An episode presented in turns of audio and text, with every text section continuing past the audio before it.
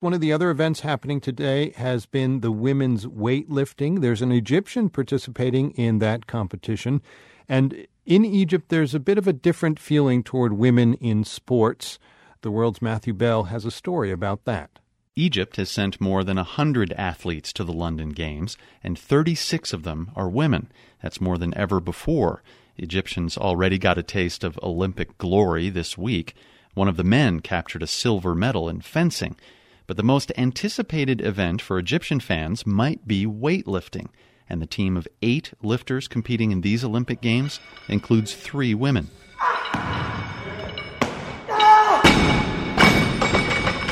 I watched 25 year old Esmat Ahmed Mansour finishing up one of her last workouts in Cairo before heading to London, and that's 130 kilograms, or about 286 pounds, she's lifting over her head. I turned to one of Mansour's coaches, Mahmoud Kamal Mahajoub, a former Olympic weightlifter himself, and asked if he can lift that much. Not now, he says. Mahajoub says the first time he saw a woman lifting weights was in 1988 at a competition in Eastern Europe. He says he was skeptical about women competing in anything except what he calls smooth sports like gymnastics and swimming.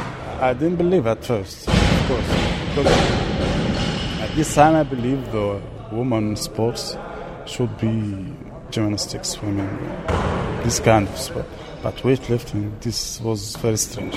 Weightlifting is very popular in Egypt. Mahajoub says you can go to just about any small village and find lots of young people pumping iron and building their bodies. Egyptian Olympians have been lifting weights since ancient times, of course. But they've had more modern success too. Mahajoub says they've won six gold medals overall, though the last one was back in 1948 in London. And now we're going back to London. I hope we get any any kind of medals. and the team is ready, says Esmat Ahmed Mansour. She started getting serious about weightlifting at the age of nine. Nowadays, she spends the whole year traveling, training, and competing. Women's weightlifting, she says, is getting a lot more attention now. Like most of the women on the Egyptian team, Mansour does not wear a headscarf, and she works out right alongside her male teammates at Cairo's main athletic center.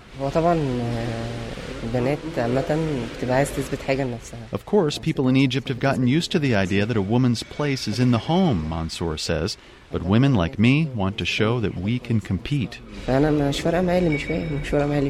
My family is very supportive of my career, Mansour says, but some Egyptians give me a hard time. They make ignorant comments. I don't really care.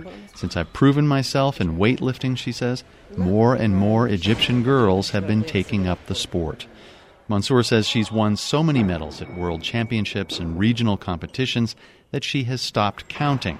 It's the Olympic medal she wants now, but she's going to have to be patient. Mansour placed ninth this week in London for her weight class. One of her female teammates came in fifth today. Egypt's best chance for another medal in 2012 might be another teammate, Nahla Ramadan Mohammed. She will be competing in the final women's weightlifting event on Sunday. For the world, I'm Matthew Bell, Cairo. And you can find pictures of the Egyptian women's weightlifting team online at theworld.org.